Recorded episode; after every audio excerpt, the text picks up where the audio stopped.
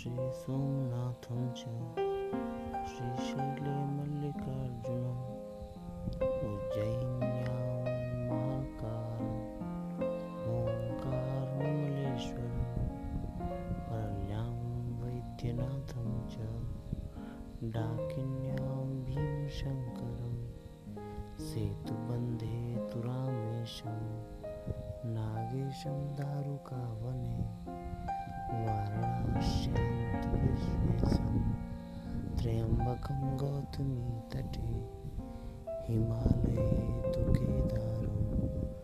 ग्रुष्मेशं च शिवालये एतानि ज्योतिर्लिङ्गानि सायं प्रातः सप्त